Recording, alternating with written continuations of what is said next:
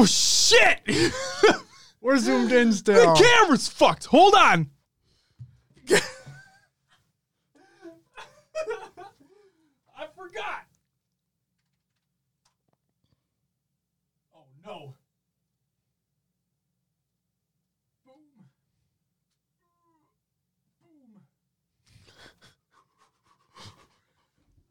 What's up, ladies and gentlemen, and welcome back to HCS Pro Talk, your weekly Halo eSports podcast. And that, I fucked up. I'm sorry. But we're here. We're live. We were already live, and now we're live even some more. Ladies and gentlemen, this is episode 247 of HCS Pro Talk for the week of August 7th, 2022. The title of this episode is G1 shows up, but the green wall is too strong. The HCS North American Super Post Show. My name is Josh, aka JK Fire, and this week I'm joined by the man in the tie-dyed sweater, Will, aka I, Mr. Mayhem. Will, how are you doing on this Sunday evening? Freaking tired. I know you are. I'm managing though. How are you? I'm doing great. Yeah, I'm glad you have energy. Well, our prediction was right. We got one prediction correct, basically. Just one. And that's fine. Because it was the one that mattered. And if it didn't give it away already, and you didn't catch the fucking tournament, that's what it is. OpTic won. But we're going to get to that and so much more. Will... do you want to know what's coming up on this week's episode of the show? Sure. Our HCS North American Super Post Show. That's basically it. So much so, in fact, that we're going to switch things up for this episode of the show. We are not going to be doing our normal format. Instead, since it's fresh in everybody's minds, we're going to go right the fuck into our topic, which is our HCS North American Super Post Show. So let's just get right the fuck into it. First and foremost, I think we should say, Will, do you want to go through the rosters that we have listed? Just so the folks know who the rosters were at the event. Yeah, if you weren't paying attention to all the roster mania stuff that happened before this super, we got you covered. So, Will, you want to hit the button? A little roster. Oh, roster recap? Yeah. Roster recap. There you go. Thank you. There we go. We got Sentinels, which included Frosty, Lethal, Royal 2, and Snakebite, a team that technically did not make a change. They tried, but didn't. Supposedly they tried. Yes. Cloud9, which includes Bound, Eco, Penguin, and Stellar. Mm-hmm. OpTic Gaming, APG, Formal, Lucid, and Trippy. Pioneers, Druck, Nick, Soul Snipe, and Tolic. G2 Esports, Gilkey, Sabinator, Straight Sick, and who was their fourth? For who? Oh, it was Barcode. Yes, Barcode! G1, Predevinator, doo boo, Swish, and Squall Eye. FaZe Clan, Falcated, Renegade, Snipe Down, and Spartan. E United, Manny, Rain, Ryanoob, and Suspector. Complexity, Monster, Vetra, Neuronical, and Cycle. Oxygen Esports, Common, Triton, Bohm, and Nemesis. Fnatic, Jezero, Rami, Septify, Super CC. Lions, Burton, Parzelli, Hotshot Ghost, and Mortally. Space Station was Ace, Collect, Suppressed, and Tylenol. Forbidden Fruit, Envor, Tony2, Turnt, Hysteria, and Arctic. Need and Org included Furiously, Its Name, JK7, Goldstar BR. Crowd Pleasers, Kratos, Minds, Piggy Sane, and King J. And the last four here, Blackhand, Cortex, Sylvana, Canes, Piles, Exo, Shooky, Huss, Shockhill, and Bid Teaches. Incognito was Carmea, Aperture, Neighbor, and Hativ. And Arsenal was Mohundeds, Neastlake, Rowan, and BCAP. There you go. Thank you very much for doing that. I am just getting a little screenshot here. Ooh. So I can put it into the show because the HCS have not tweeted it yet, and I just want to make sure I have them ready to go. Get in the brackets. Yeah, just get in the brackets. You know what it is. All right, well, thank you for going through the rosters. With that, we had day one, which is on Friday. And that was all pool play matches. Therefore, I wanted to go through the pool play placings and see kind of where our predictions came out. Because for those who don't recall, we actually did not predict who would win. We didn't predict placings for the actual bracket of the tournament. Instead, we only predicted what pools would be. Therefore, let's see how we did, shall we? In Pool A, Sentinels won their pool, as predicted, 3-0. E United got second in their pool, as predicted, 2-1. Complexity, as predicted, 1-2. And Native Gaming, 0-3. Again, so Pool A, we were dead on. Seemed pretty easy to get that one right, you know? Pool B. Here is where things got a little bit dicey. First up, Cloud9, winning the pool 3-0, expected. But it was Oxygen Esports. Shout out Nemesis, reppin' MN. Taking second in their pool, 2-1, over FaZe Clan, going 1-2, with Need and Org rounding things out 0-3. Pool C was a little more understandable. OpTic Gaming winning their pool 3-0. G1 winning their, getting second in their pool 2-1. Forbidden Fruit going 1-2. And Fnatic going 0-3. Fnatic, just to put it plainly, did not play well in this tournament at all. Moving on in Pool D, the one that shook the world. G2 Esports taking the pool win 2-1. And Space Station, as predicted, you're welcome, Collect, as predicted, took second in their pool with the same record, 2-1. Because Lions actually took third in the pool going 1-2, which means, yes, KCP, the Kansas City Pioneers, got last in their pool going 1-2 as well. Now you may be asking yourself, How is that the case if the two teams shared the same records, but they placed 1, 2, 3, 4, whatever it may be? Well, it's great you asked that because I have an answer. Let's get into our pool play thoughts. Will, I have some things noted down. Okay. Do you mind if I run through them? Go for it. All right. So in pool play, Space Station versus G2. Space Station fell 0-3 to G2 in their first pool play match. And while the individuals had good performances during the series, there was always one person each game who did not play to their skill. And if there's one thing that we've learned is that Halo Infinite is a team game. And while stats are not everything, we understand that. They are not everything. Stats definitely hold some type of weight. And if one of your players on your team is not performing to the best of their ability, that can lead to teams not performing well as a whole. We move on to KCP versus Lions. This was fucking weird. So game 5 was Slayer on Aquarius. After clawing their way back into a 1-kill lead, KCP make a boneheaded push into the base of Lions. So the Lions were in the back of their base, right? It seemed as though KCP had the upper hand in this scenario. KCP did not. They push in, it led to a team wipe and kills being traded, all while Lions get a 1-kill lead back 49-48. Lions take advantage of the situation to catch a KCP player in utility and win the game 50-48 and the series 3-2. The thing that I have noted here about this series specifically and about KCP specifically is that they continue to not learn from previous mistakes of being overly aggressive when they don't need to be. I get it. It's part of their play style. They're an aggressive team. They do not need to be. You need to learn. If you want to get better than a top 6 placing at a LAN event, you need to learn to play better overall. You need to learn that you can have both types of play styles. Teams that succeed so far in this game, we have learned, is that not only can they play aggressive, but they can also slow things down on a dime. In Easy Mode Rome, thank you so much for the follow. Welcome.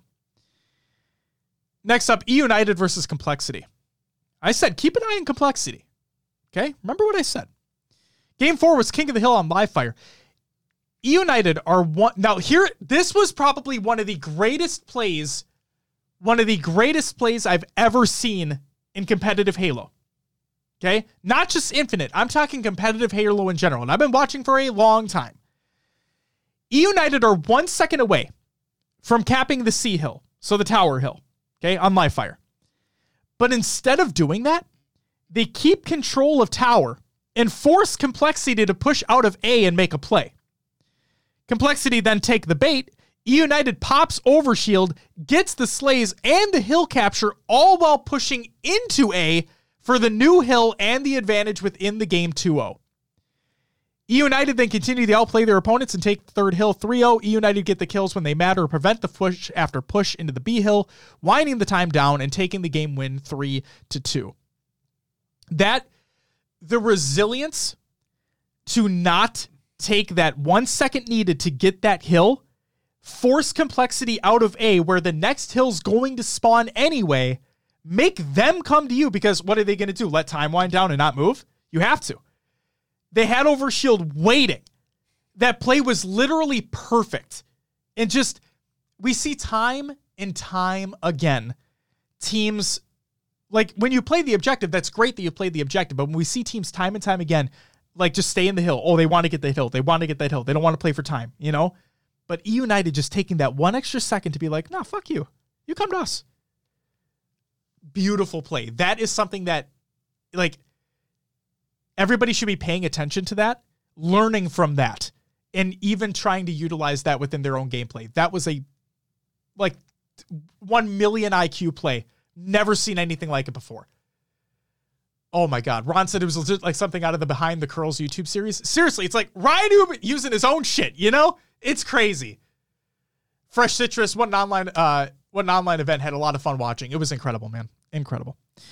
Game 5 was Slayer on Aquarius in that same series. Complexity consistently had the lead throughout the match up until a terrible play decision to push E United players who appeared stuck in their base. One after another, Complexity players fell, all while Manny continued to clutch up and put the E United roster in the lead, winning the game shortly thereafter. Again, this is another instance. Even if you have the lead, you do not need to push, especially if your lead is not in double digits, okay? Just because you have the lead in a Slayer game does not mean that you make a push you don't need to make. If you have the lead, make them come to you. Get set up somewhere. If they're stuck in their base, make them come out to you. Just wait. You can set up for camo, for fuck's sake. Just wait. You don't have to make dumb moves like that. And that's what separates the good teams from the great teams to the best teams. Like, just dial it back, assess the situation, and make a play based off that. Don't just push because you think you have numbers. You don't know what's around that corner. Oh, man. Have a good night, Ron. Enjoy putting the little ones to bed. Good luck to you. That's it for that series. I have just two more things for pool play. G2 versus Pioneers. Pioneers complete the reverse sweep, winning 3-2, along with Druck dropping a 30-kill game with 7,500 damage. 7,500 damage in a fucking game. Now, Barcode also dropped a 30 bomb for himself, but G2 lost that map. So, it is what it is. And then Oxygen Esports versus FaZe. Oxygen beating FaZe 3-2, preventing the reverse sweep. That was a phenomenal series. Everybody should go watch that. That was insane. Insane.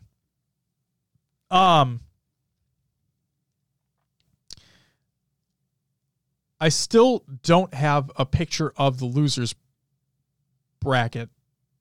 But then again, I mean, technically I do. So, Will, that's it for me for pool play. Did you have anything you wanted to call out for pool play specifically? No. The only thing I wanted to touch on was that it was actually really exciting to watch pool play this time. We had a couple games go to game 5, or a couple series go to game 5. Some upsets happened that weren't expected, and it was just it was refreshing that Friday meant something, you know? It really did. It was, I think it was the best pool play we've ever had. Like, if just for pool D, like, sure. If just for pool D, hell, even pool B with the Oxygen over FaZe thing, this definitely felt like the best pool play we've ever had. Mythic says, go OpTic. Fuck yeah, man. Go OpTic. Let's go. I'm going to sound fucking, you know, biased, but I don't fucking care. All right. Then, and I did get a picture of Elim bracket, so we are going to go into bracket play. Oh, I think I had... Let me see. But yeah, in terms of like the best pool play we've ever seen, KCP taking last, Space Station taking second in theirs, Oxygen taking second in theirs, the Oxygen Esports 3-2 over FaZe, Forbidden Fruit with the 3-1 over Fnatic, Anime Demons with the 3-2 over KCP, and Space Station with the 3-0 over KCP. That's another thing to be said. Space Station getting a 3-0 over them? Like, that's awesome. And then you had your reverse sweeps with G2 over Pioneers and E United over Complexity. Like, it's... What a phenomenal pool play it was. And the fun didn't stop there. Because while Saturday kind of felt like a run-of-the-mill kind of Saturday in terms of bracket play, there were some cool things that did happen. And real quick, I'm going to add the losers bracket picture, which is not final because obviously this was from earlier in the day, but still, doesn't matter. Okay. So if we just go through the ELM bracket right now, not really much to call out other than Incognito 3-0ing Fnatic, where Fnatic literally didn't win a game. I mean, wait, they didn't win a series. They didn't win a single series this tournament. So Fnatic, oh, and also I should say this, Rami looked like the best player on that team this event. Shout out Rami. Rami literally looked like the best player on that team this event. KOGXTA with the follow. Thank you very much. And Mythic with the primer. Thank you so much. You'll get a woo in the shout out section of the show. I promise. Don't you worry. So Incognito moved on. But Lions beat them. FaZe Clan started making a move. And then let's just say EXO 3-2 in Complexity. That was nice to see. I wish Complexity would have won that, but what are you going to do? And then we get into Pioneers actually doing something. So Pioneers 3-0'd Arsenal, 3-1 Forbidden Fruit, and 3-0'd Oxygen. Unfortunate for Oxygen. But then they met their match against G2, where G2 3-1'd them, sending home KCP with a finish that they did not see coming, like at all. And so clearly KCP have a lot of work to do. I don't know if it was just because this was online, but they did not live up to their potential at all. Everybody had them winning their pool. They didn't even come close. And while they did make a little bit of a loser's run, it didn't amount to anything in the long run. So G2 moved on there. And then we had, on the other side, we had Space Station going up against FaZe Clan. And here is the thing that I wanted to disagree with Gaskin about. So during the broadcast, Gaskin was talking about how sometimes you just get fucked by the bracket. He didn't say fucked. Obviously, he's on the broadcast. But, like, sometimes the bracket just doesn't work in your way, and you get matched up against a team far earlier on than you'd expect to. And I would like to counter that point. We've seen it before in other brackets. We saw it where E United in Raleigh, right? Nobody expected them to take second at that event, but hey, it's the way the bracket worked out for them. Okay. You could say it's luck, whatever. It doesn't matter. The point that I'm making is the reason why I disagree with Gaskin in this instance is because it doesn't matter if the bracket is not what you expected it to be. You have to deal with what you're given. You have to play through what you're given. I don't care if you were expecting to play phase 6 series later. It doesn't matter. The fact of the matter is you have to deal with the team that you were given to play against, and you need to bring your A game 100% of the time if you have any expectation of getting further within the event and even winning the event. So that was my counter to that. It doesn't matter who you are facing off against in your bracket. You have to take it for what it is. And if other people want to consider it luck, or if other people want to consider it, oh, that sucks that you had to play them so early, it is what it is. You have to take what is given. You have to work with what is given. And for all intents and purposes, Space Station did not have the skill necessary to beat a team that had just been formed. So Space Station are eliminated from the tournament much earlier than, well, not really earlier than I expected, but still. FaZe move on. And then E United kind of get dropped early enough against Cloud9, but it was a very, very close series, 3-2 going way of Cloud9. And E United then faced off against Lions. They 3-0'd him. It didn't even fucking matter. So then we have G2 going up against Pioneers. Again, G2 beat them. G2 move on. E United faced off against FaZe Clan. And this, to me, was where, again, FaZe are new. E United are established with their duo of Ryanoob and Rain. And I think that's what it really came down to. And I loved, yes, I'm going to be this guy, but yes, I wanted E United to win that series. And yes, I was very happy to see that E United won that series.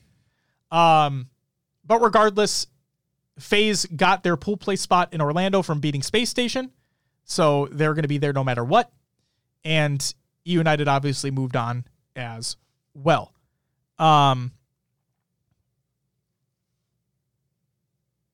Let's see here real quick. So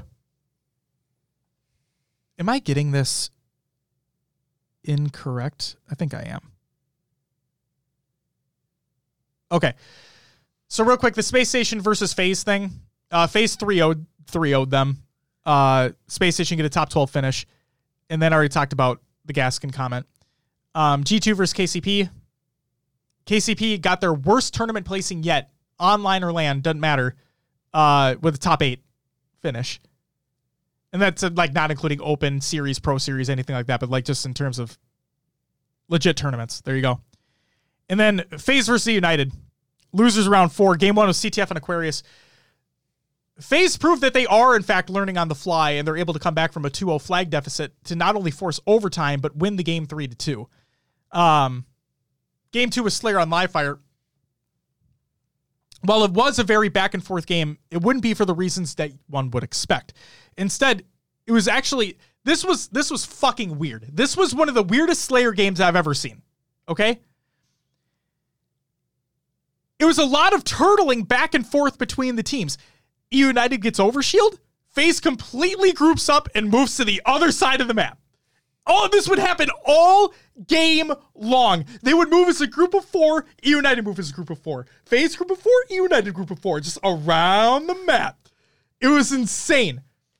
It didn't fucking matter. And Ryanoob was playing incredibly well all tournament long.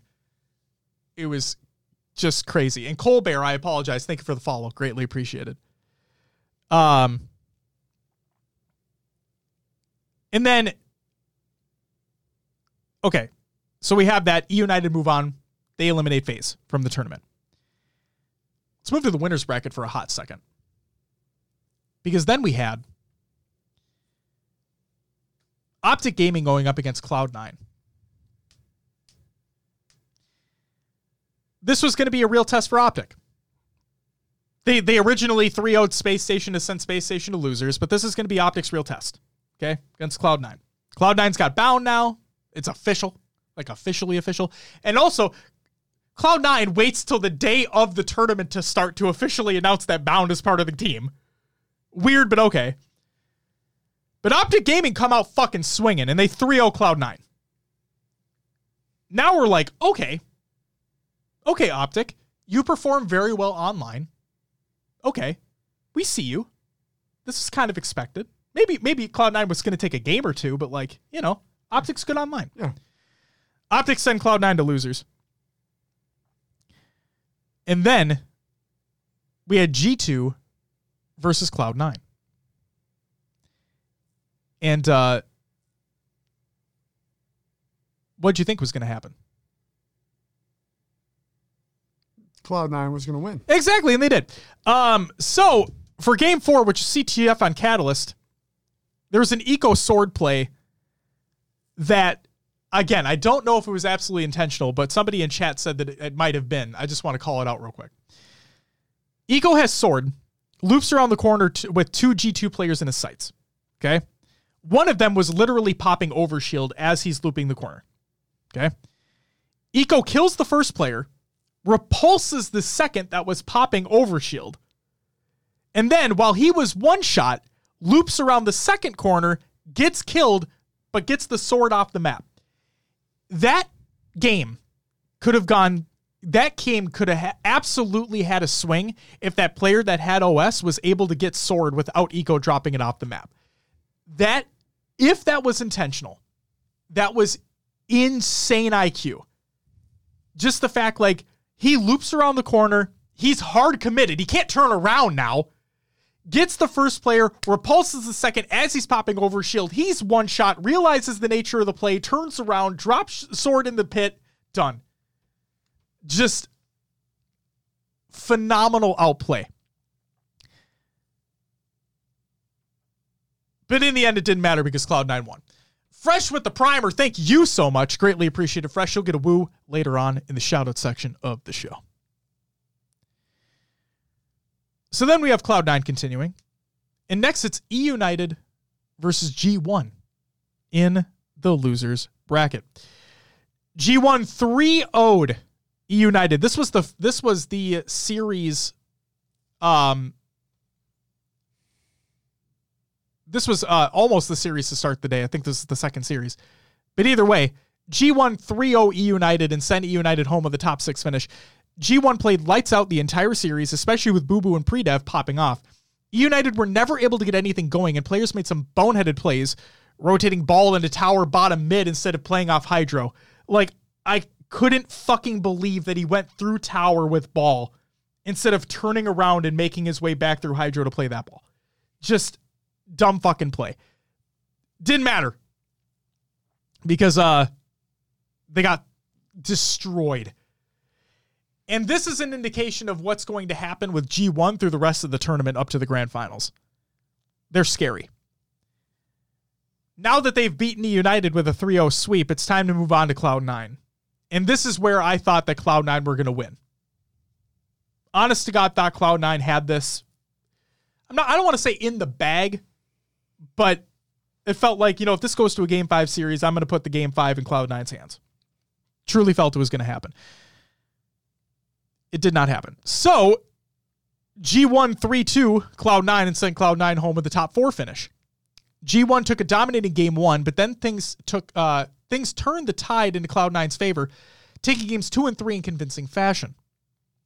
G1 remained composed and proved that they can hang with some of the best, taking Game 4 convincingly and forcing a Game 5 slayer on Catalyst. Now, while it was neck and neck the entire game, Cloud9 eventually got a couple kill lead and carry that lead into the final seconds of the game. But that's where the clouds started to part for G1. See what I did there? Oh, holy shit, right? With 22 seconds left in the game, Cloud9 realized the amount of time left in the game and decided to hightail it back to their base to play some defense while allowing time to expire within the game. G1 actually took advantage of this. It was a last-second decision by Cloud9, and they made a smart push and caught basically all of C9 players off guard, taking the win 48-46 and the series 3-2, guaranteeing them top three. I don't know if this was a decision by Hoaxer. It doesn't matter. The fact of the matter is I did not agree with that decision at all. It doesn't matter if it was incredible positioning, because it wasn't incredible positioning, but you had positioning on the map where you were. You had lines of sight to see where enemies were going to go. But instead, again, 22 seconds left, they turn around and they run right back to their base. Now they don't know where G1 are coming from. And G1 are basically almost already there. Swish is able to catch, I think it was Penguin, off guard. And was it Penguin that had sword or something? Yep, one of them. And Penguin jumps up, goes through hallway, pre-Devinator comes up and just annihilates him. And the game's basically over. Like, they caught him completely off guard. And maybe that was the reason why they backed up into the halls, is that they had sword. But that one play just changed the whole the whole dynamic of that end of the game. It just, it really did not work in Cloud9's favor. It's something that they can absolutely learn from, and I hope that they do learn from that, because that game was insane and that series was amazing, and congrats to G1 for taking that series. But I don't know who made that decision. That was just, to me, and again, I'm not a coach, I'm not a player, I'm just an observer. To me, that felt like the wrong play to make. You had position on the map. Be confident. Feel confident. Because you have the lead, too. That's the thing. You have a kill lead, and yes, I get that you're going to be playing for time, but at the same time, you have some of the best shooters in the game. Be confident in your players. Stick it out where you are. And then, you know, even then, let's say that one of the players on G1 get kind of an upper hand and you have a player that goes low health. Then you can start pushing yourselves back because you know where they're coming from. But if you're already looping back with 22 seconds left and you don't know where they're going to be trying to get you from, it's all your backs are turned. You have no idea what's happening. It just didn't work out. So like I said, hopefully they take that back to the lab, figure out what's going there, and we just continue on like normal. And they keep trying to win. So that means that Cloud9 is out. G1 have guaranteed themselves top three. But the fun doesn't stop there. We move back to winner's final. Sentinels versus OpTic Gaming. We know what OpTic are. As of right now, OpTic, as of that point, OpTic was a great online team. We already knew this. They dominate their scrims. They dominate in online tournaments. We knew this. Sentinels, we know what they are. They are composed. They just play well together as a team. We know what to get out of Sentinels. So what was going to happen in this series? Well, OpTic Gaming dominated. They beat Sentinels 3-1, sending Sentinels to the losers final against a red-hot G1. Now, while the first two games leaned heavily in the favor of OpTic, I'm going to say this. I truly felt it was Snakebite who wasn't performing to the level that he was expected of a player such as himself. But that was until game three. When he turned up, helped lead the team to a win. Okay?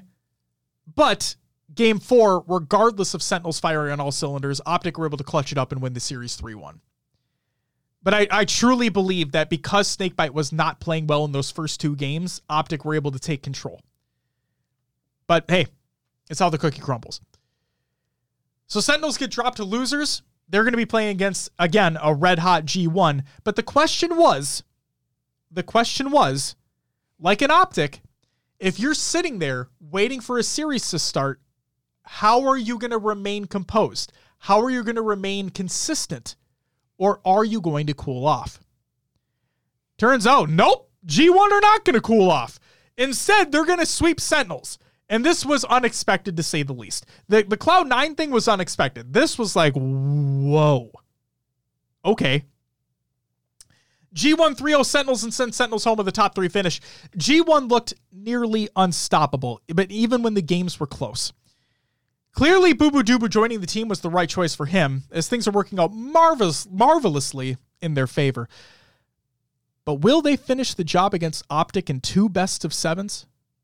Momentum's on their side. Time to see if they can close it out. And then we have the grand finals, and the answer is fuck no. Even when the games were close. So this, to me, again, this is an online event. Okay? We know how OpTic fares online. And G1, this is their first time here. My prediction was OpTic would beat Sentinels. Sentinels would drop to losers. They would beat whoever comes through losers, and it'd be an OpTic Sentinel rematch in grand finals, but OpTic would win.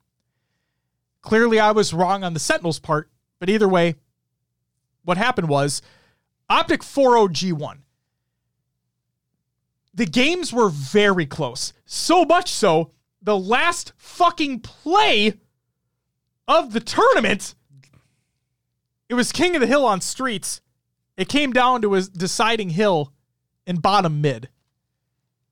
And now for those who don't recall, the overtime rules have officially changed as of this super tournament.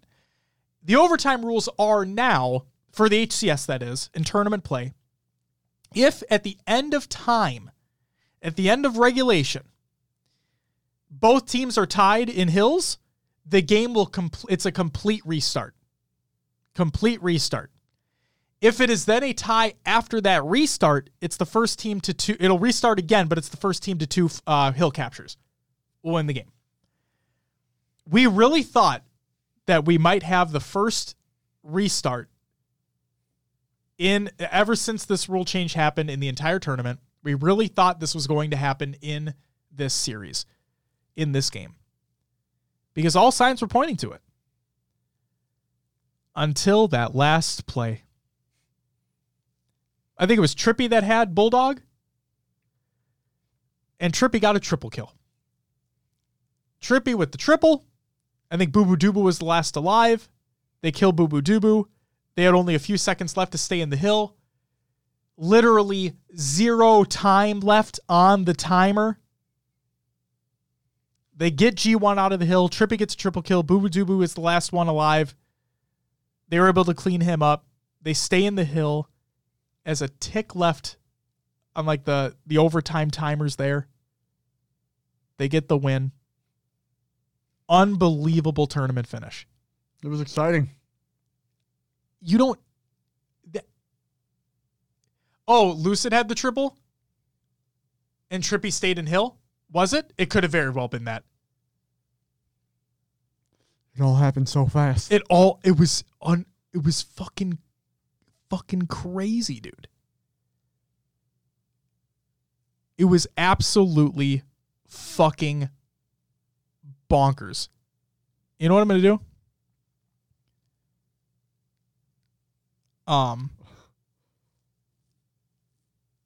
just going to open this up real quick and see. Oh, you're looking at the VOD again? What that final play was, yeah. Because it'll be right here. It'll be right here.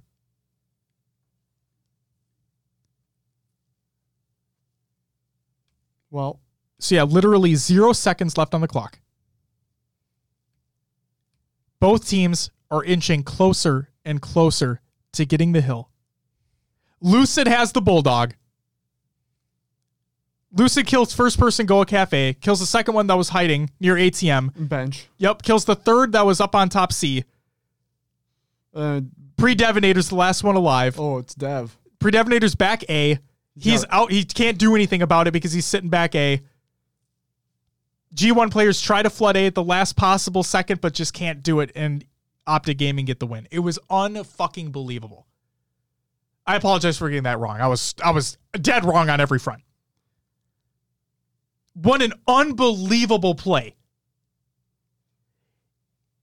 And to encapsulate everything, to me, again, OpTic has been in these types of situations before. These players, OpTic's players, have been in these types of situations before where G1 haven't. This is G1's first time. And the fact that G1 got this far was incredible. It was incredible. I have to give them all the praise I possibly can. But people need to keep expectations in check here. Guys, this was an online tournament. And if the observer issues are to be believed, in terms of server preference, that's a whole other debacle, okay? And this isn't to throw salt or shade at any team, regardless of their placing. I clearly wanted OpTic to win. But we need to keep a level head about this. I think G1 played incredibly well at this event.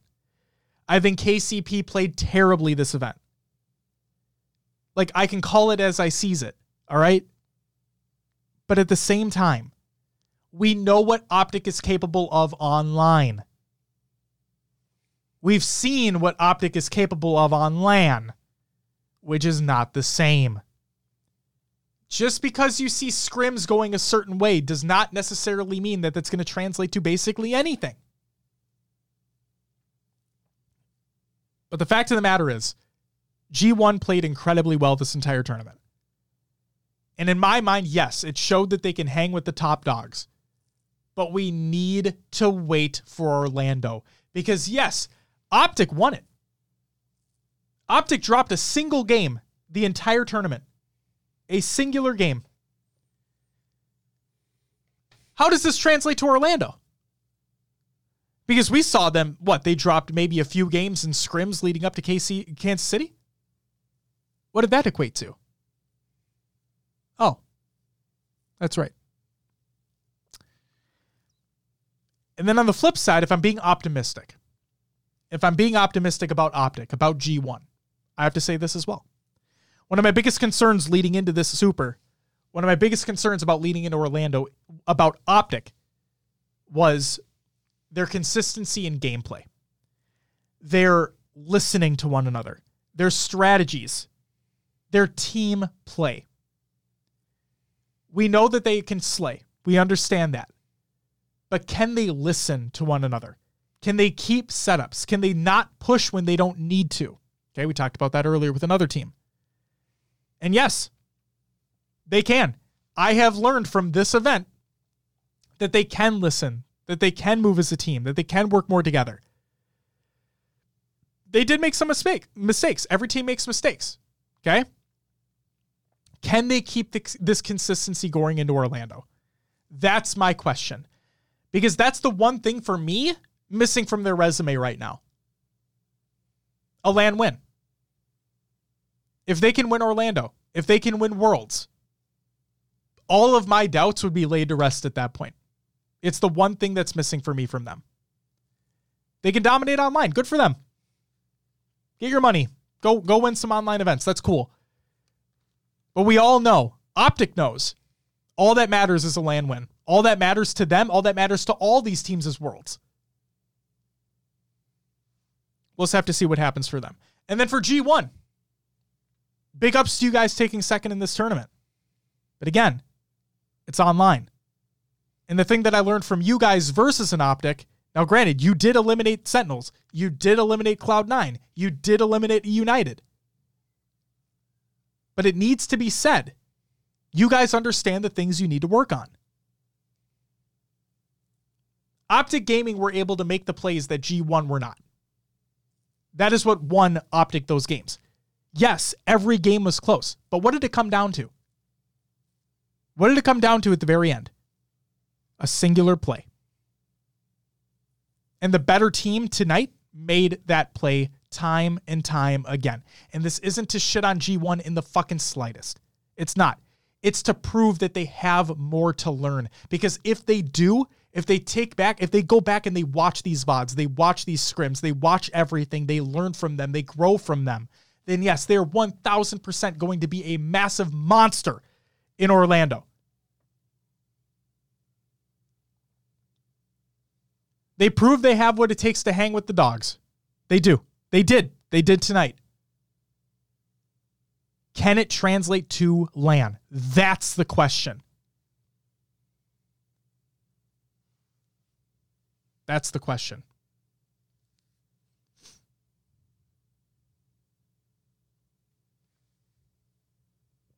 What'd you think of bracket play, Will?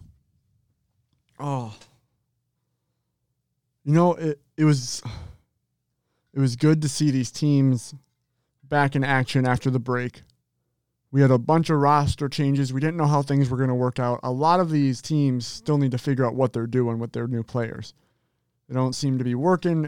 Not everything was plug and play, right? Yep. So they got to figure out their strats, how they're going to play together, which to me only bodes well for OpTic and Sentinels, who have stuck together and will keep playing together. You're right in saying this is online. This doesn't really count as a chip for anyone. It was just another tournament for money. And Orlando's the big thing in sights coming up. Yes, 1,000%. Thank you, Will. Before we get into the other the results and everything, let's go through the teams that qualified for Orlando pool play from this event. These include Sentinels, OpTic, Cloud9, G1, FaZe, E United, G2, and Pioneers. Yes, the Pioneers still, even taking last in their pool, qualified for pools. In Orlando. Still a lot of teams have work to do. And we'll see what happens later on. Justin says, Will, your beard looks good, by the way. Yeah, thank you. It does. It looks clean. Yeah, trimmed it up. Way better than I could ever do. I've actually bought clippers. with the attachments. Nice. So I can just call it good. Groomed up daddy over here. It was getting a little, wild man going for a little bit, so I really had to clean it up. Yep. Bro, this G1 team really surprised me. These guys mean business. Absolutely. And then Fresh said, yeah, I certainly didn't expect them to come second. I knew they'd be better, but not by this margin. They did play incredibly well. And that definitely goes to be said. Colonel, we are about to. Trust me. He's coming up. Don't worry. Best player in the world. Kratos. Here's your results for the tournament. In 9th through 12th, you had Space Station and Oxygen.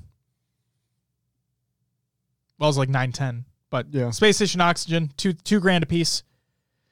7th and 8th, FaZe and Pioneers, $2,500 apiece. 5th, 6th, E United and G2 Esports, $3,850 apiece. And 4th was Cloud9. $7,800 to them. In third place, Sentinels, $14,000 to them. G1, $27,500 for them in second place. And in first place, again, only dropping a single map all tournament long, OpTic Gaming with $45,000 hairs. I want to give a special shout out to all the talent that was part of this event. Starting with everybody that worked behind the scenes, all the observers, everybody that helped to make this production a success. Probably one of my biggest takeaways from this event was that I appreciate everybody doing the best that they could to make the games, like to get into the games as quickly as possible. So much so that I got to give a shout out to the casters for calling the players out. I think it was yesterday where, like, I think Lottie was talking about, someone said that, don't worry, we want to get into the game as quickly as possible, but we're actually waiting on the players. And I'm like, hell yeah. So that was great to see. Breaks were at a minimum. And also I want to say, correct me if I'm wrong, but I don't think we had a single disconnect the entire tournament. No, I was in and out a lot on Saturday. But from what I saw, no, I don't remember one myself. I don't think there was a single disconnect. I could be wrong, but I don't think I saw a single disconnect the entire tournament. And then also, it's funny because at the same time yesterday, the main stage of COD went down. So, and that went down for like an hour or so. Yeah, because the game servers were under maintenance. Oh, my God. Unfucking believable. From their own game. So, special shout-out to the talent included Lottie, Walshy, Gaskin, Scherzi, Clutch, Onset, Bravo, Why Not, Active. Shout-out Active for getting a shot. Louis V. Titan, Tools, Shyway, Magic Moonshot, and everyone behind the scenes at both the HCS and LVT. Because LVT casted the C-Stream, as a matter of fact. So, shout-out everybody involved on making the event as great as possible. It was smooth. Again, having break times be as minimal as possible was just great. It was just great. Let's see. Again, overall thoughts I have. Keeping expectations in check around this event and how teams performed. This was really a true test of practice for the teams competing ahead of the next LAN, which is Orlando. Just want people to keep in mind that. Okay? G1, ride your high. OpTic, think about what's ahead. Okay? That goes for every fucking team. Let's talk about that potential ping to observer server issue. So Hoaxer tweeted out,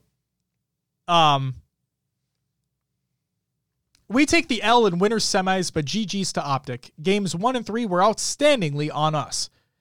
Not a fan of observers having an influence on server prioritization based on their respective locations. Okay. So Snipedown then tweeted, love flying to Texas for an online qualifier just to have the spectators influence the server selection. Hope I never have to play another high-stakes online tournament like this again. Huge improvements out of the team. Sucks going out early. GG's to EU. And then Hoaxer retweeted that one and said the following. Got to keep it real. This so much. The whole idea behind each team investing in traveling to Texas for this online super was to play on the South Central server. Win or lose, we all took an L that we had no chance in seeing it coming. Damn, I feel like a clown, but hindsight is 20/20. So if that's true, that sucks. We always talked about how it does suck that this was an online only event, that this couldn't have been a LAN, because I think then we really like this. If this event was a LAN, then everything I said about thinking about being an online event and all that shit would be out the window. And we'd have true solidified evidence on where teams are ahead of Orlando. But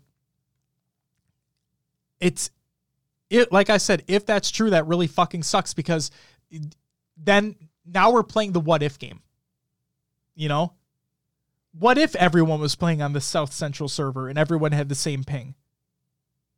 How would these series differentiate? Would G1 be in the same place that they are? Would Cloud9 be in the same place they are? Would KCP be in the same place they are? Would FaZe have won the event? The answer to that one's no.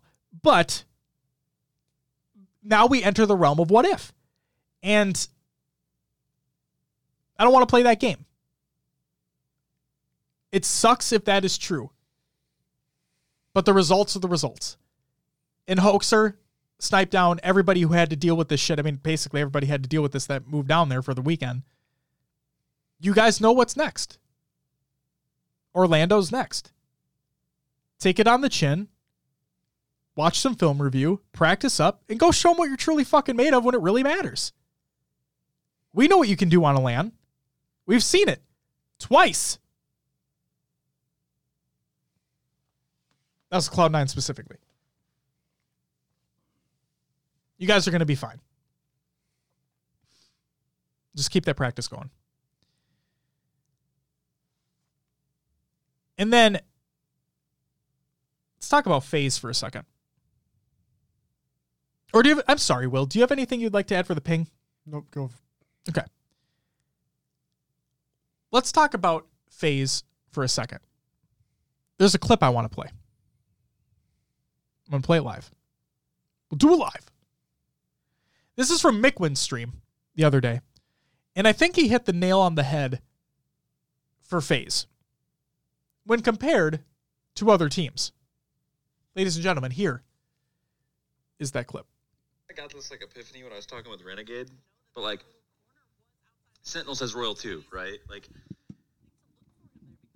if like Snakebite and Frosty's plays like aren't coming together, like if their aggression isn't coming together, like Royal 2 is there to like keep them map control. He stays alive, he keeps map control, he does damage. OpTic has Lucid. Lucid does the same thing. Trippy does it as well. That's why OpTic kind of has issues, because they have two people that do it, but I think you only need one. E United has Ryanoob. C9 has Eco. FaZe doesn't have anybody that's doing that right now. They're all just like being aggressive and like not... like they're all making plays. Right? And when I say making plays, it doesn't mean they're like actually executing the plays, but they're just like trying to make plays, because that's the way that all four of them play. And someone just needs to back up and just be like the anchor player. Like, someone just needs to be the anchor player for that team. But who could it be? We know Spartan is trying to take the leader role of the squad. Could it be a Falcated? The kind of the unsung hero of the team, if you will. The outspoken hero of the team. Will, if you had to pinpoint who the anchor player of FaZe would be, who would you give that title to? Who would you want to take up that mantle of the anchor player? Honestly, I think Snipe down himself. Okay. Because if he's holding down an area of the map, right, mm-hmm. getting positioning, that sounds like what he loves to do is to snipe, you know, give him the sniper or whatever and have him anchor parts of the map for you. Like, it's the way I would think it would go. Okay. I could see that. I could see Snipe being the guy. Here's thoughts from Spartan. not of the anchor situation, but just of how that team has been performing. And this is after they had lost. Again, tweets from Spartan, and I quote, "Once I figure out my place and role in the squad, it'll start to fall into place. Struggling to identify my spot, so I'm uncomfortable at the moment. Confident I'll figure it out and get back in my groove. Definitely frustrating because we are nowhere even close to our ceiling, but we're also not very far off the floor. Process is going to be a tough one, but we can pull it together starting tomorrow and throughout the rest of the season. Always sucks losing, but I'm not too upset like I was yesterday." So that middle one was from Saturday. This is from Sunday. "We were a completely different team today than yesterday. Time to go home, get back to the grind, hammer down on the mistakes, and get better. Plenty of time to reach new heights come Orlando." Or I should say that was from like Friday, and then the other one was from Saturday. Whatever, it doesn't matter. They were out. That's my biggest thing with Spartan. That's my biggest thing with FaZe right now, is that if Spartan is to take the mantle of being the leader of this team, then I love what he is saying. He's being very humble about how his team is performing. He's being very introspective about how his team is playing. And as long as he continues to learn and continues to grow, that can only help that team. Everybody knows my thoughts about Tyler. But if he keeps this up, I will be continuing to turn a new leaf over to him. We need to see how this goes into Orlando at this point. This online event, this online super, was their first tournament as a team. Their first real tournament as a team. So we'll have to wait and see. But we all know what those individual players are capable of. It's just whether or not they can hone everything in, work together as a team, and make something special happen at LAN. But Tyler, Spartan, I greatly appreciate the stuff that you're saying. Because it's one thing to have a bad placing at a tournament and look back and be like, oh, fuck it, well, who cares? But no, you were taking ownership. That's it. You're taking ownership over the faults of the team right now. And you were saying what you need to do in order to become better. Now you just need to do it. And I'm excited to see how you guys perform in Orlando. And as long as everybody sticks together, I'm excited to see what happens after that too.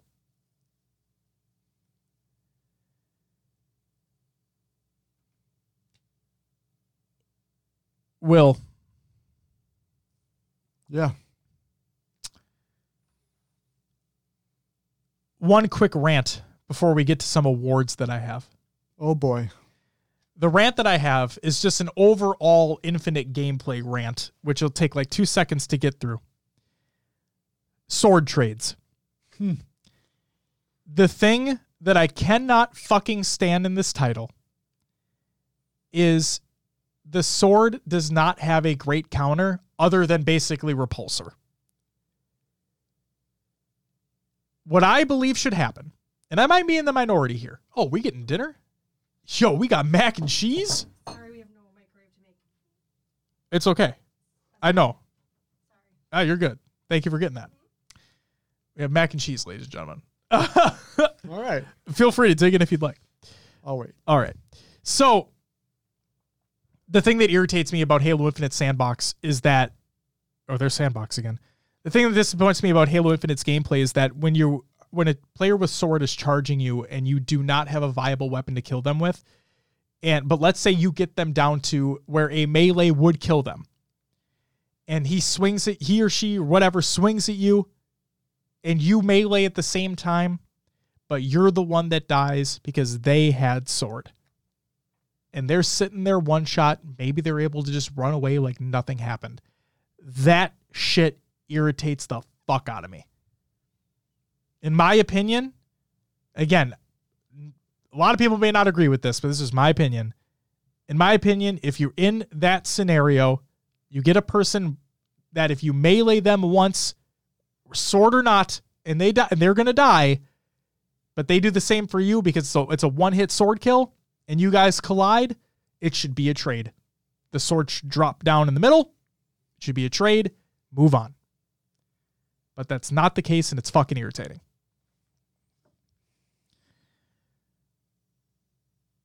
Ready for some awards, Will? Sure. All right. Your most... this HCS Pro Talk Awards. I was going to do like a fucking thing, you know? Like get an award show sound or something. I just didn't have the time. That's fine. Your HCS Pro Talk Award for Most Improved Team for the HCS North American Super is G1. Obviously, it's kind of a fucking no-brainer. Your HCS Pro Talk Award for the biggest disappointment team of the HCS North American Super is the Kansas City Pioneers, in my opinion. They got their worst placing they've ever had in a tournament. So there's that. Your Breakout Player Award for the HCS North American Super, I'm going to give it to Barcode. He comes overseas to play with the North American G2 squad and plays insane. He has some things he needs to clean up. He needs to dial things back a little bit. I think he pushes out a little too much when he doesn't need to. Gets a little overly aggressive. But he was excited, man. He was feeling it. He got an unofficial overkill. He was playing lights out the entire event. So good for him. But I still, breakout player, I'm going to give it to him. Clean things up. He's going to be a god. Greatest Performance Award, this the individual player award, your Greatest Performance Award goes to... I'm going to give it a tie. Your co-winners include, I'm going to say doo boo, because duh, and Lucid for the pure consistency in his play. Boo was on a fucking revenge tour this tournament. I was really close to giving this to Rain or Ryanoob. I was really close because Ryanoob was playing the event of his life. And Rain had some of the best stats out of the entire event.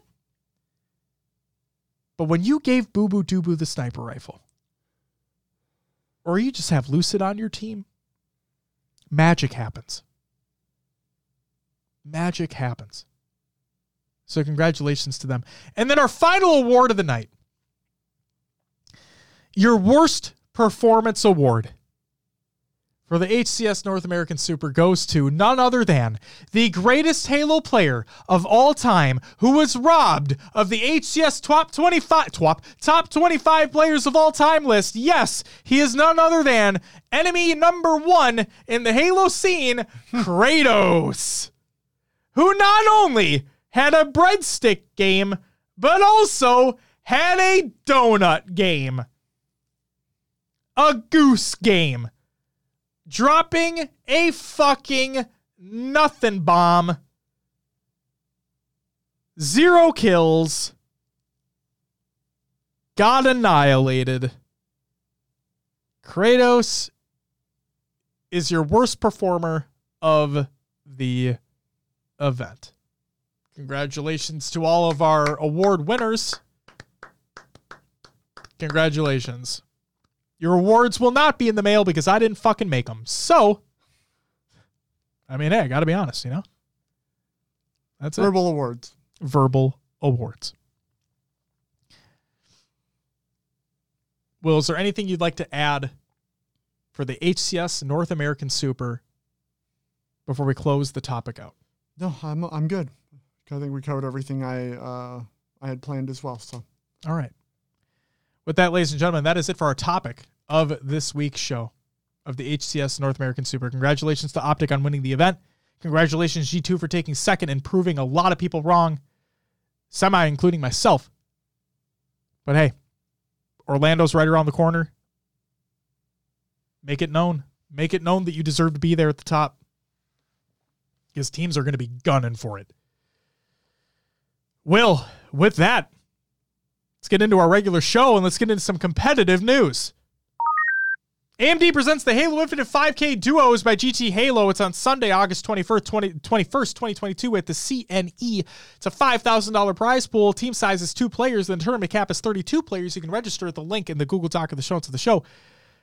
I would say, exclamation point, show notes and chat, but that link is incorrect. So, give me a moment. Will... Can I ask you to do something for me? Want me to run through the other ones? Yes, please. Can you do so? You started what you did the AMD, right? Correct, I did. I'm going to get the link updated and then we'll continue. All right, we also have the Halo 5 Throwback Snipers Tournament announcement. This is by Key64 on August 27th at 2 p.m. Eastern. It's 4v4 Team Snipers, free entry, and a $1,000 prize pool. We have the Dallas Exposure Land announcement. This is by Article. Proud to announce I'm partnering with Exposure in hosting a local Halo lands in the Dallas, Texas area. So it's the Dallas Exposure Land, 8/6/22, $10 all-day pass, main stage setups. 8 matches will be streamed. Food and beverages allowed. BYOC and limited setups.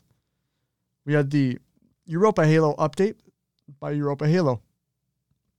And they state, thanks to all who took part in the summer series. We will review our roadmap for the rest of the year. We are currently working on something special and hope to have details in coming weeks. Potential sponsors and partners can get in touch via DM or email. Show notes has been updated. And do you want me to run through it? I'll just keep running. Go ahead.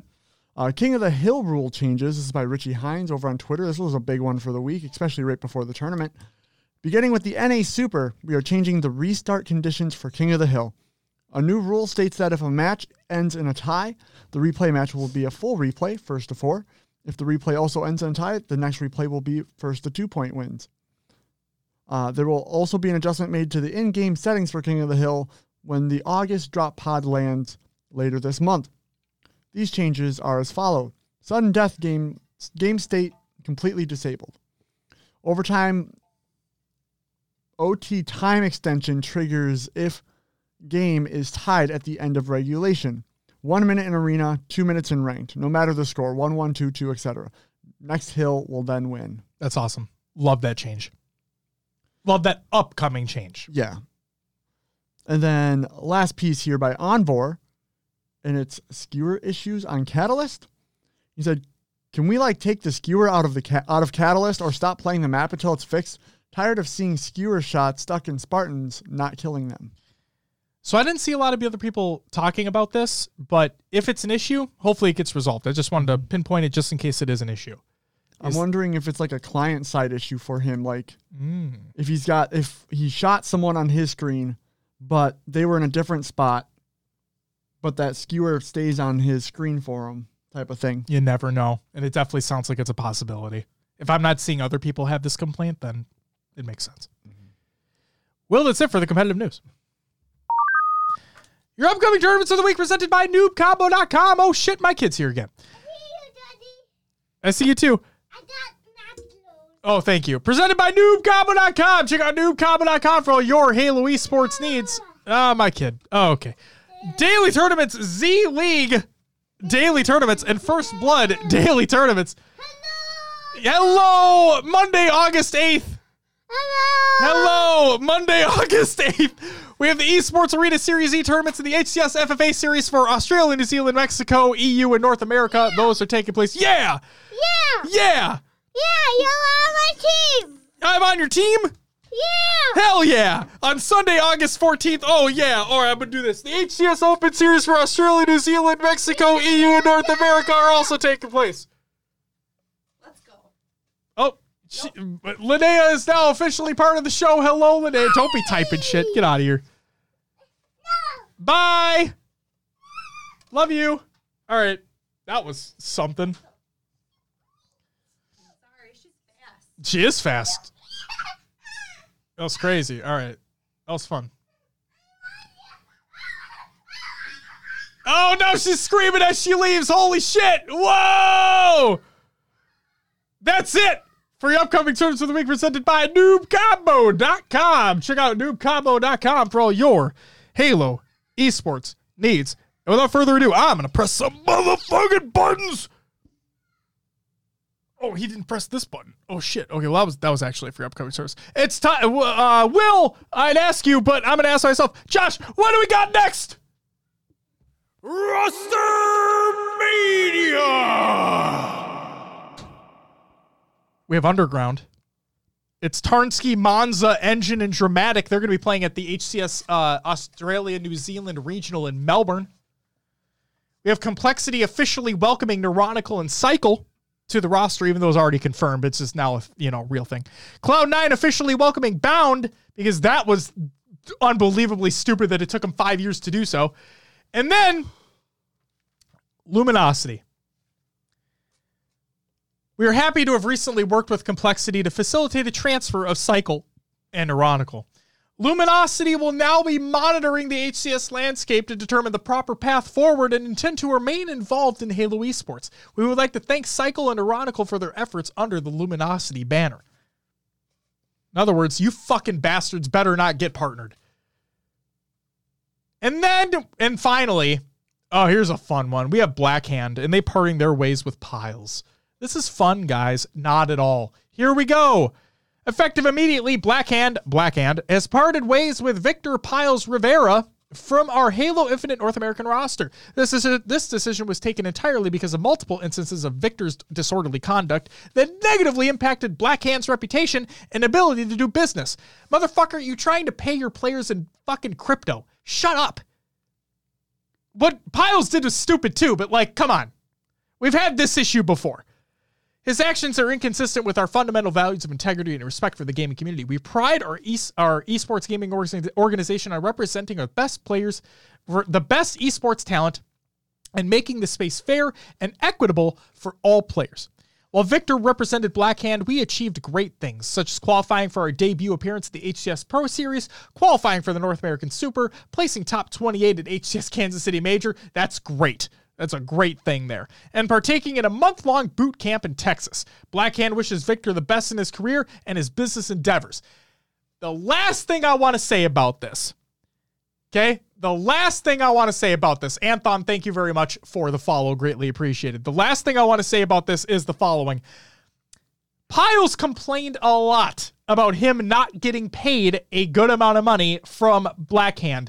Guess what, bro? He didn't sign shit! Blackhand, bad on you for not paying. But also, it's not really you don't need to if Piles didn't sign anything. And then Piles said that he wasn't offered anything to sign until later on. Well, guess what? Read the writing on the fucking wall, bro! What are you doing? Oh my God! Are you serious?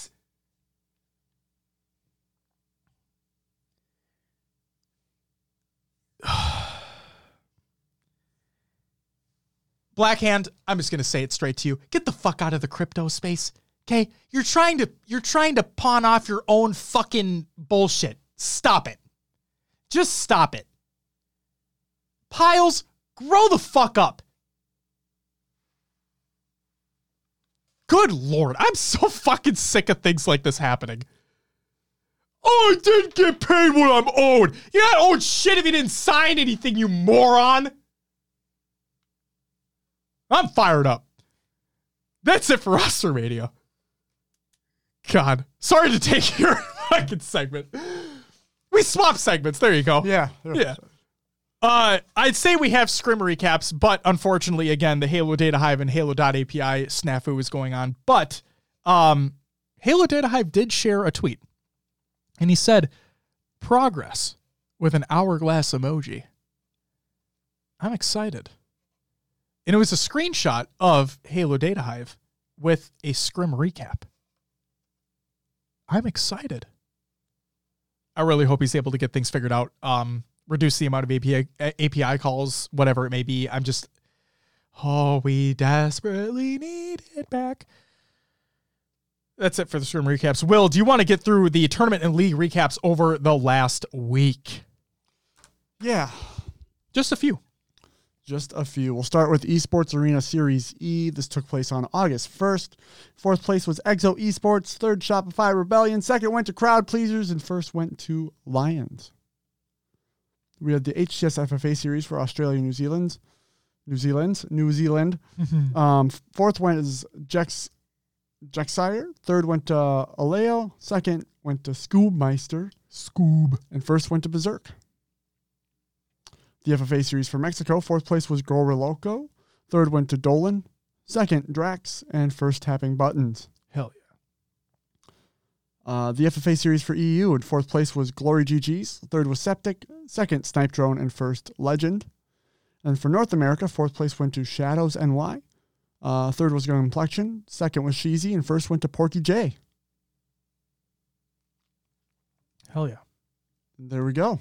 Thank you very much for going through those, Will. Yeah. Greatly appreciated as always, sir. With that, let's get into some regular news. The August Drop Pod preview. This is by Unishek. That's right. We finally got to use it again. Took a while, but we're there. Arriving this Tuesday, August 9th, our next Drop Pod will focus on improving the player experience on multiple fronts. This update is set to expand each player's customization options, including quality of life improvements, and will lay the groundwork for even more community-requested features. First up in the live department, visors will now work on all cores. Holy shit! At present, there are a multitude of visors in the game split across the 5 armor cores. If you've wanted to use that shiny gold noble visor, which has hitherto been locked to the Mark V armor, to complete your look on any of your other cores, you'll be able to make that happen when the August Drop Pod lands. What this means is that all visors that are currently in the game and all future visors to come will work across all helmets from all armor cores. Now, how about some Mark 7 helmet attachments? Continuing with the theme of improving customization options, this drop pod will allow for certain Mark 7 helmet attachments to be worn across multiple Mark 7 helmets. So, a full list of the helmet and helmet attachment combinations will be included in the drop pod patch notes when it goes live. On the multiplayer front, additional ranked playlists.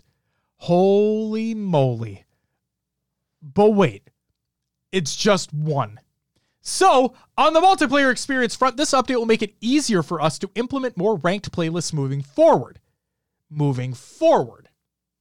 Kicking things off will be ranked doubles, which is set to land 2 weeks after the Drop Pod's release, along with a CSR reset. Okay? So you have 2 weeks from a Tuesday to get whatever rank you were hoping to get before your CSR is going to reset and rank doubles gets added. Additionally, a social team doubles playlist will be accompanying rank doubles on its launch day, meaning Halo Infinite will be getting twice the 2v2 fun. We'll monitor... Now, here's where things get a little bit dicey for me. We'll monitor the health of rank doubles in all of our playlists after its addition to the matchmaking lineup. If all playlists continue to perform as expected, we will keep these additions and continue experimenting with adding more ranked playlists in the future. But that sounds to me like if they don't perform well, then we won't get more. So you better play this shit. Region select groundwork. In the opening of this blog, we mentioned that we were laying some groundwork for the future as well. While there is no player-facing change here just yet, this drop pod does contain a lot of the groundwork required to turn region select on in the future. This would allow players to select between all searching across all regions, faster search times, or their local region, better pings. This feature is still some time away, but players may spot some of the back-end work that has been done to start putting things in place. We'll have more to share about region select as we get closer to its launch. And finally, presentation. Challenges are going to be on the pause menu! Whoa! With this drop pod release, your active challenges will be viewable while in a match on the pause menu. We know it's helpful to be able to quickly glance at your active challenges as well as their descriptions at any given time during a match, so we're happy to get this implemented. But please note, This screen will not show the exact numbers remaining or total for your challenges just yet. Since challenges currently update at the end of a match, we chose not to display the numbers intentionally to avoid any confusion around not seeing them update in real time. We are working to make it so challenges do tick during a match, but we wanted to get this helpful first step out to all of you since it was ready. So while you'll see your challenges, they won't update in real time. Keep that in mind. And that's it for the regular news. Just one big blog post for you. And I appreciate that, you know? Kind of the games watch! The CDL champs have concluded literally as this event was happening for the HCS North American Super. And here are your results. The LA Thieves have won.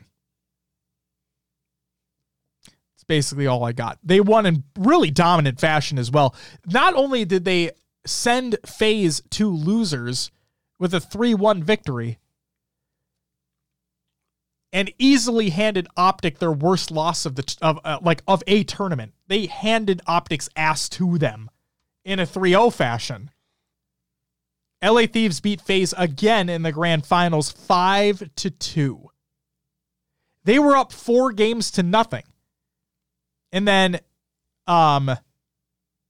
FaZe win their next couple of games, including a round 11 S&D win. But in the end, it didn't matter. In the end, didn't even matter. Rest in peace. Yeah, that's congratulations to the LA Thieves. They're a little cocky, you know, but the way I look at it is if you have the skills and you win, talk your shit. Talk your shit. Teams will have another opportunity next year when the new COD comes out. So talk your shit while you still can and get them dubs. Congratulations, LA Thieves. That's it for Cotton on the Games. I'll watch. It's time for Will's Overs. I'd say other games too, but it doesn't look like you did anything else. No, I just played some Infinite on Thursday and a couple games on Friday. That was about it. Very nice. How'd they go? Eh. Fine. Okay. Huh. I see you got a note in there too. Yeah, I didn't play anything. At least I don't think I did. I don't remember that I did. Because I actually did a complete backyard lawn renovation instead. It was months in the making, and I finally was able to get it done. I actually got it done yesterday during the watch-along that we did in the Discord. Yeah. I stepped away for like an hour because I did it early in the morning before the tournament started for the day. And then it downpoured. Like it was a nightmare. And then there's like a couple hour lull with the weather. So I finished it off then. So I'm really happy that is done. Yeah, I don't think I really played anything. So there's that. Let's get into some shout outs, Will. Shout out to everyone who joined in the community playdate. We didn't really have one. So for those who did play, I think I saw Mar and Hero Spartan in the playdate chat. So maybe they got some games in. Shot was in there. Shot was in there too? Yeah. Hell yeah.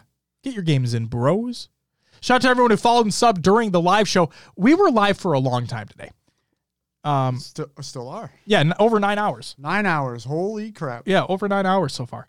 And we had a lot of people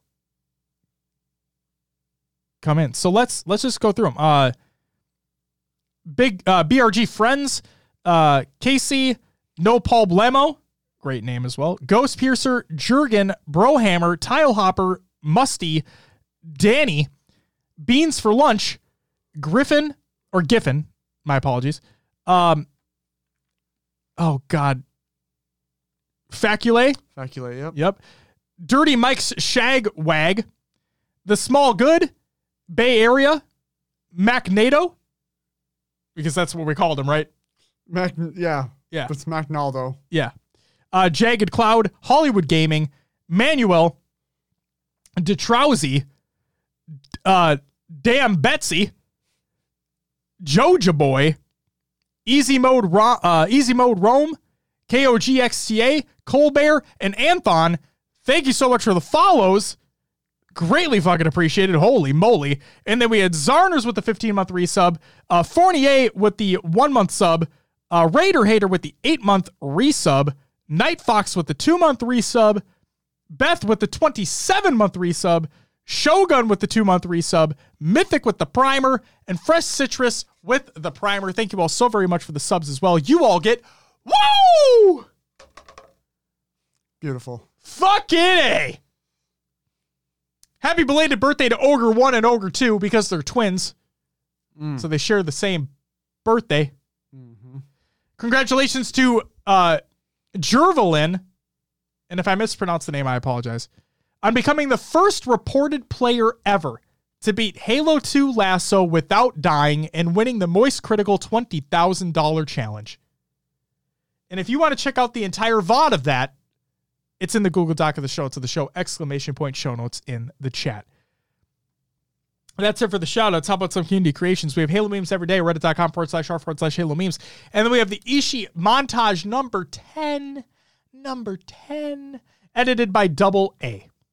Go check that video out. Will? Yeah. We've been live a long time.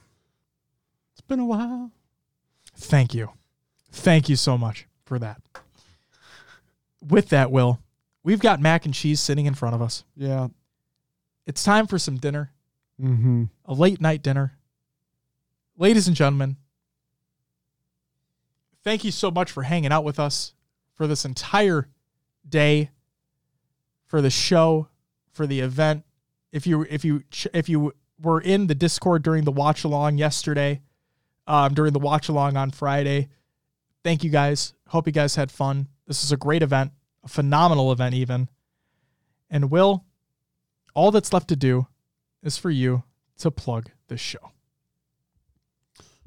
Well, yes, you can find us on your favorite podcast services. Just search for HCS Pro Talk. We're on iTunes, Podbean, Stitcher, Spotify, and others as well. Leave us a review and let others know about the show. Pocket Cast. Go check it out. We have our own Discord. We do. If you want to link up with us during the week, see what we're posting, talk about tournaments, all that good stuff, go join the Discord. We are on Twitter, Instagram, and Facebook for social media sites. Search for HCS Pro Talk. We do have a YouTube channel, youtube.com/HCS Pro Talk. If you want to go check out any VODs that get posted there. If you can't watch live and want to go see what we're doing, go to YouTube. We're live on Twitch every Monday, usually at 7 p.m. Central. We did one special today because of the event. I'm tired if you can't tell. We have our own website, hcsprotalk.com, with a link to our merch in the top right corner, I believe. Josh put some new items in there. Oh, my God. That's right. I actually totally forgot about that. If you guys go to hcsprotalk.com right now, and you click at the merch button at the top right corner, you will see that, yes, we have some brand new items in the store. Scherzi 1... I fucking love you, man. Says I searched handsome on Twitch and it brought me here. You are so, so nice. Scherzi, let me just say you did phenomenal as always during the event. Thank you so much for everything that you do. Thank you to you and the entire crew for everything that you guys do. We talked about it on the show earlier, but seriously, this event felt like it went off without a fucking hitch. There was like minimal to no downtime. Matches were gotten into as quickly as fucking possible. The banter was top tier. And obviously the games were incredible as well. Like you all did incredible. It's a phenomenal job. Loved the event. This just makes it me so much more excited for Orlando, more so than I was before. And I was already stoked. Like, while we all wanted this event to be a LAN, it really says something that even as an online event, this truly felt this. No shit.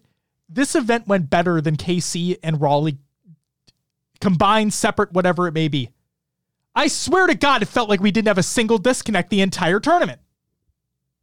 When we had disconnects on LAN, like this tournament was incredible. But back to what I was saying, Scherzi, you're awesome, but I have to plug merch, okay? I have to plug merch for a second. If you go to hcsprotalk.com and you click on the merch button in the top right corner, yes, we have a couple new items. We have a new black logo tri-blend short sleeve t-shirt. Go check that out. It has the black logo HCS Pro Talk on the front, and then it has HCS Pro Talk on the back in letters and words. Go check that out. In multiple colors as well. Ooh. Love me a tri-blend. And then also, you guys know I love stickers. I'm a big fan of stickers. Will put a sticker pack on the store. I expanded upon it. Now, we have the sticker pack. Don't get me wrong. But we also have black logo stickers and colored logo stickers in 3 different sizes. Go check them out. And buy them. Because they're great. And I love stickers. Also, I'm going to throw this out there too. If anybody is still listening / watching, checking out the VOD, audio version of the show, whatever it may be, if you are a fan of stickers, stay tuned for Worlds. Because guess what? I'll have them there. Black logo and color logo. Come find me. Get yourself a sticker, bitch. I'll have stickers. I'm excited. I'll have them there. It's going to be great. And also, this is a tease because we don't know if we're going to have something solidified for the event, but we are thinking about something for Worlds separately. I think that's all I'll say. Because again, we have nothing confirmed yet, but we're thinking about something specific for Worlds. So stay tuned for that. All right. And last thing here, make sure to check out EvolvedHalo.com. Your home for Halo.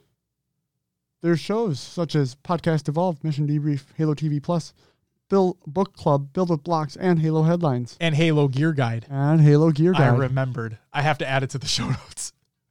So please go check out the fine folks over at Podcast Evolved, and they're awesome shows.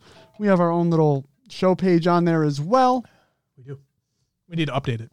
And go check it out. That's all I got. Hell yeah. Send us out and away, Josh.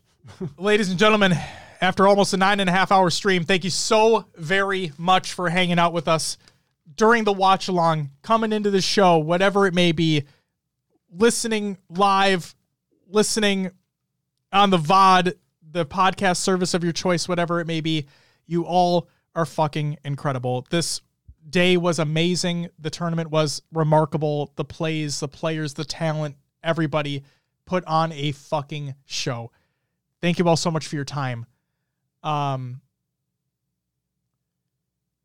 Wait, Shurzy said, I need to know what both of you will be present for Orlando and Seattle. Last time I was here, I wasn't happy with what I heard. Okay. Shurzy, before we close it out, again, and this is solidified, Orlando is not happening. Orlando just is not happening. It's not in the cards. Just like jobs, money, whatever it may be, it's just not in the cards. I'm sorry. I really wish we could go because Orlando sounds amazing and people are going to be going to fucking Disney World after the fact. Who doesn't want to go to fucking Disney World? But with Worlds being so shortly after Orlando, Worlds felt like the better play. So, and then on the Worlds front, we're getting Will closer and closer. Okay, we're getting Will closer and closer. I will be there. And Shurzy, I promise you, I'm doing everything I possibly can to get him to come to Worlds. I'll be there. We're working on getting Will there, and we're getting closer. We're getting closer. And Shurzy, I promise you. Also, Shurzy, I want to say this because you're here and you tune in frequently. I want to say this. I want to get you on for an interview preferably before Orlando, but definitely before Worlds. Okay. So if we'll be in DMs and whatnot, but I just want to give you a heads up personally that is what my plan is. Because don't worry, I haven't forgotten. It's just, with schedules, how they are with the time that we have to spend for the show anyway, it's just really hard to get things coordinated. And we know how busy you guys are as well, but please know you're still right here front of mind. Want to get you on the show. And Shurzy, we owe you a drink as well. Okay. We'll get you a drink at Worlds as well. I just love Shurzy, man. Just love him. Can't speak highly enough about him. Ladies and gentlemen, again, as before Shurzy rudely interrupted us, that's going to do it for episode 247. Again, we led in the show with the HCS North American Super post show. Did a little bit of a format change with this episode because it was top of mind. Wanted to get through that. And then we had the normal show as always. Guys, we'll be back next week to talk about who the fuck knows what. We'll break some things down further, whatever it may be. We'll have some fun stuff happening. It's going to be a good time because it's always a good time. Guys, thanks again for everything. You've been amazing. We'll be back next week. But until then.